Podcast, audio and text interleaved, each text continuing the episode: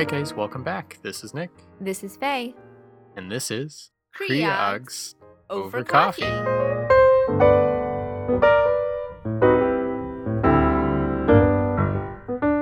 Okay, so we're back with part three of three of our saga through hypertensive disorders of pregnancy. Faye, what are we going to talk about today? Well, today we are going to try and tackle chronic hypertension and how that affects pregnancy.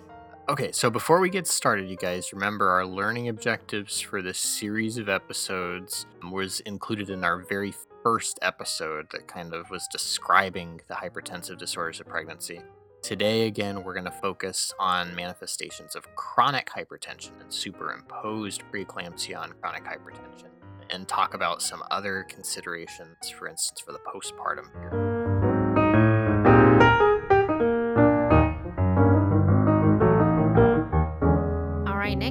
Guess I'll get started with chronic hypertension. Chronic hypertension is hypertension that's diagnosed or present before pregnancy or before 20 weeks of gestation. With the new criteria from the American Heart Association, let's just go over quickly what normal blood pressure is and then all the different stages of hypertension. Sounds like a good idea. I've heard a lot of controversy around these. So, according to these guidelines, normal blood pressure is a systolic blood pressure that is less than 120 and a diastolic blood pressure that is less than 80. Elevated blood pressures include a systolic blood pressure of 120 to 129 and a diastolic blood pressure of less than 80. And then stage 1 hypertension actually begins before a systolic blood pressure of 140. So it's actually a systolic blood pressure of 130 to 139 and a diastolic blood pressure of 80 to 89. And finally, stage two hypertension is what we classically, I think, defined as hypertension, which is a systolic blood pressure of greater than or equal to 140 and a diastolic blood pressure of greater than equal to 90.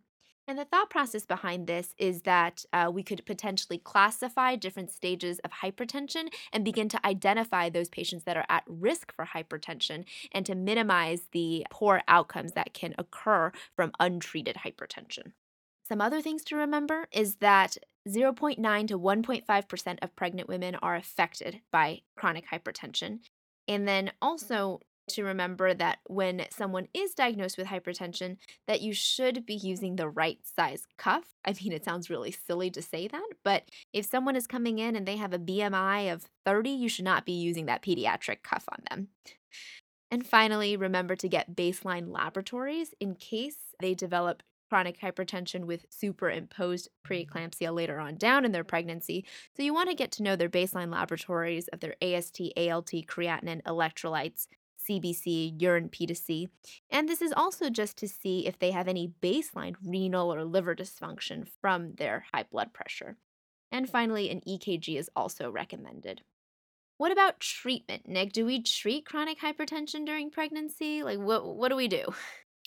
Yeah, so sadly, there's really inconclusive data of whether to treat mild to moderate hypertension. Um, there really isn't anything that demonstrates an improvement in perinatal outcomes.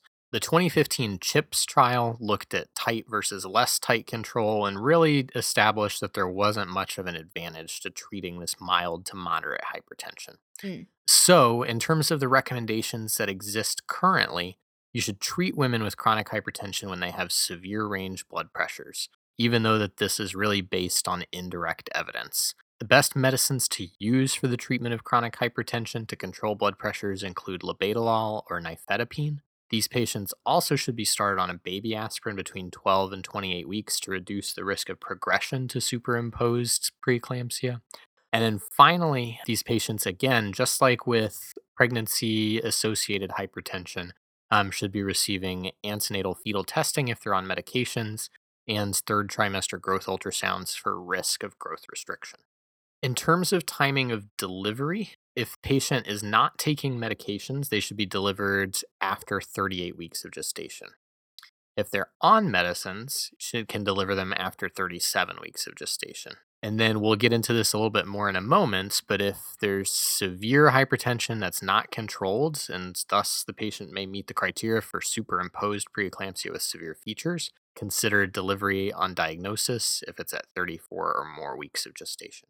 So, speaking of that, I guess we can talk about chronic hypertension with superimposed preeclampsia at this point. Superimposed preeclampsia is very difficult to diagnose simply because sometimes patients who have chronic hypertension already have some end organ damage from their chronic disease. So they may already have proteinuria, they may already have some liver dysfunction. And so, in terms of diagnosis of superimposed preeclampsia, the diagnosis criteria we currently say would be someone who has chronic hypertension, plus if they have new onset or worsening proteinuria, and this is not really well defined um, in any of the guidelines, or if they have acute, severe, persistent elevations in blood pressure in absence of other causes. So, for example, if your patient is somebody who has chronic hypertension who is not on medication, and all of a sudden they're throwing severe range blood pressures, you know, every hour and they need to be Mm. put on IV medication to treat them. Or if there are other new lab changes suggestive of preeclampsia. So, people who have new onset uh, thrombocytopenia, hemolysis, uh, worsening of their creatinine or elevations in their AST, ALT, and also those neurological symptoms like headache or vision changes.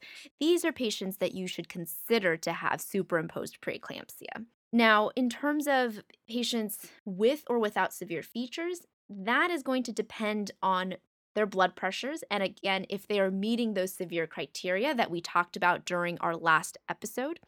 And then in terms of superimposed preeclampsia without severe features, this would be patients who have that new or worsening proteinuria. Things you should be considering is to remember to assess lab work. It's really nice if you have a baseline lab from when they first got pregnant or from before pregnancy, and that way you're able to compare those two different laboratory values. What about treatment and delivery? Yeah, so again, we can kind of break superimposed preeclampsia down, just like we do with plain preeclampsia, I guess you'd say, um, into severe features or non severe features. Again, those basic treatments are still very much the same. You should treat any severe range blood pressures greater than or equal to 160 over 110. These patients should be receiving antenatal fetal testing in the third trimester, as well as growth ultrasounds periodically. And then, if patients have severe features, they should be given magnesium for seizure prophylaxis, as we've described before. Delivery for patients that have superimposed preeclampsia without severe features should occur after 37 weeks and those who have severe features should be delivered at diagnosis if they are at 34 weeks gestation or greater. So, Faye, I guess kind of from there, we've touched now on really the whole spectrum of Yeah. hypertensive disorders in pregnancy. Yep. But one thing that the committee opinions and practice bulletins give some reflection on, but we still are trying to look for data, are, is really in the postpartum period.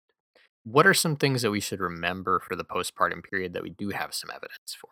You know, there are patients that I'm sure we've all seen who come back to the emergency room after they delivered, uh, either with new onset hypertension or with continued hypertension uh, after they've been diagnosed uh, antepartum, uh, or they come in with headaches uh, that aren't going away with any pain medications. So these can still be associated with all of the poor outcomes that we see um, antepartum, especially if it falls within that six week postpartum period. So, patients who come in with severe range blood pressures, neurological symptoms, all of this can still be associated with eclampsia. So, yes, patients still can have those seizures even after you deliver their baby. They can get hypertensive encephalopathy. So, you're thinking like your PRES syndromes. They can get pulmonary edema or even stroke. So, these patients should still get laboratory evaluation, and you're going to get all of those preeclampsia labs that we talked about. And those patients, especially if they have severe range blood pressures, should come into the hospital to be monitored again. We kind of talked about this in our hospital, and we kind of go back and forth. Um, and I feel like the practice guidelines don't give a ton of guidance to, but there are some questions about should we be using NSAIDs in these patients? Uh, because potentially NSAIDs could uh, lead to increases in severe range blood pressures. What does ACOG have to say? What does the evidence have to say in the literature about NSAIDs?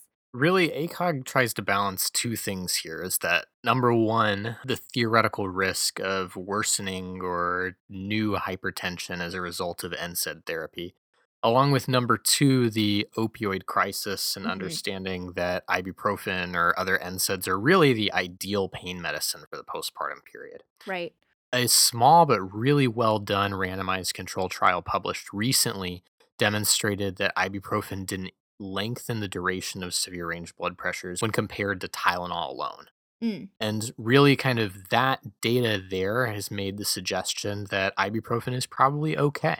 There is also an additional study that demonstrated that patients with preeclampsia with severe features demonstrated no worsened blood pressure elevations in the postpartum period associated with NSAID use. So, again, even though there's the theoretical risk of worsening hypertension as a result of the interplay between NSAIDs and the kidneys, um, the data hasn't borne that out yet. mm, okay. The other controversy that we kind of come up upon periodically, Faye, is whether magnesium is indicated postpartum. Do we have any evidence for that? Unfortunately, the quality of evidence is pretty low just because there hasn't been a huge trial testing this in patients. You know, if we think about something on the level of the MAGPIE trials for magnesium in the antepartum patients with uh, preeclampsia, there really hasn't been something like that done in the postpartum period. However, the Hypertension Task Force does say that for women who present with new onset hypertension associated with headaches, blurred vision, or other uh, signs and symptoms, laboratory work of preeclampsia with severe features, these patients should receive magnesium. But again, that quality of evidence is low. The other question is always what if they've been diagnosed already and they've had magnesium before? Should they be given magnesium again? And again, the data for this is even more murky. Um, so, in our practice in our hospital, we tend to not remag uh, people who come in with continued severe range blood pressures in the postpartum period.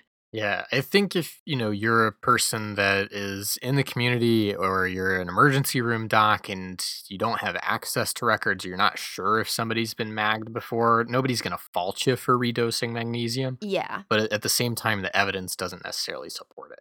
All right, Nick. So I think that brings us to the end of our three part saga on hypertensive disorders of pregnancy. I feel like we've been talking about making these episodes, but we've just been too scared by all the information that's out there. Um, so let's go ahead and sum up chronic hypertension. Fabulous. All right. So, again, we spent this last episode talking about chronic hypertension Um, and its manifestations in pregnancy. So, Faye went through talking about chronic hypertension under the new ACC AHA guidelines, defined really in multiple stages. So, just to go over those one more time, normal blood pressures are defined as less than 120 systolic or less than 80 diastolic. An elevated blood pressure category counts as a systolic between 120 and 129, or dias- a, with a diastolic of less than 80. Stage 1 hypertension increases now from to a systolic of 130 to 139 with a diastolic of 80 to 89. And stage 2 hypertension is what we sort of classically thought of as hypertension as greater than or equal to 140 over greater than equal to 90. If a pregnant patient has chronic hypertension, remember to get baseline laboratories that for preeclampsia because if they do come back with superimposed later on, you want to know if this represents a real change. The treatment of chronic hypertension really should be based to control severe range blood pressures if they're present. Um, and there's no evidence to suggest that treatment of mild to moderate hypertension improves outcomes. Delivery should be performed at 38 weeks with uncomplicated chronic hypertension. If on medicines with control, delivery should be considered at 37 weeks. And again, if there's severe hypertension that's not controlled, consider delivery at 34 weeks or at diagnosis. We then talked about superimposed preeclampsia, which we said was kind of a difficult diagnosis to make. This can be divided into superimposed preeclampsia with or without severe features. Um, in terms of superimposed preeclampsia without severe features, this would be like new onset or worsening proteinuria. And with severe features would be any of those things that give a patient preeclampsia with severe features. So, severe range blood pressures, laboratory abnormalities, these patients should have their blood pressures treated if they are in the severe range, and they should have antenatal fetal testing, third trimester growth ultrasounds, and magnesium if they have severe features. Without severe features, those with superimposed preeclampsia should be delivered at or after 37 weeks, and if they have severe features, delivery is indicated upon diagnosis if they are 34 weeks or more. We then talked about a variety of postpartum considerations for the patient with hypertension. So, the first thing we talked about with that was the presence of headache in these postpartum hypertension patients. Again, a headache is a symptom that can be associated with eclampsia, hypertensive encephalopathy, PRES syndrome, other things. And so it's still important to be aware of the possibility that preeclampsia, eclampsia can occur in the postpartum period. And these patients should be evaluated as you would for an antenatal patient with laboratories. We then asked the question Should NSAIDs be used in patients who either have preeclampsia or who present in the postpartum period with preeclampsia? And the short answer to that is yes. Finally, we also talked about magnesium postpartum, and though we said the quality of evidence was low, the answer to that is also yes. And if they've been magged before, again, you won't be faulted for doing it, but the data doesn't necessarily support that. All right, so once again, I'm Nick. I'm Faye. And this has been Creogs Over Coffee. If you enjoyed our podcast, please give us a five star rating and review on iTunes or any other podcatcher that you use. Find us online Twitter at CreogsOverCoff1, Facebook at Creogs Over Coffee, or on our website, www.creogsovercoffee.com. If you're a big fan of the show, be sure to check out our Patreon, www.patreon.com slash creogsovercoffee. You can get some cool swag or a shout out on the show.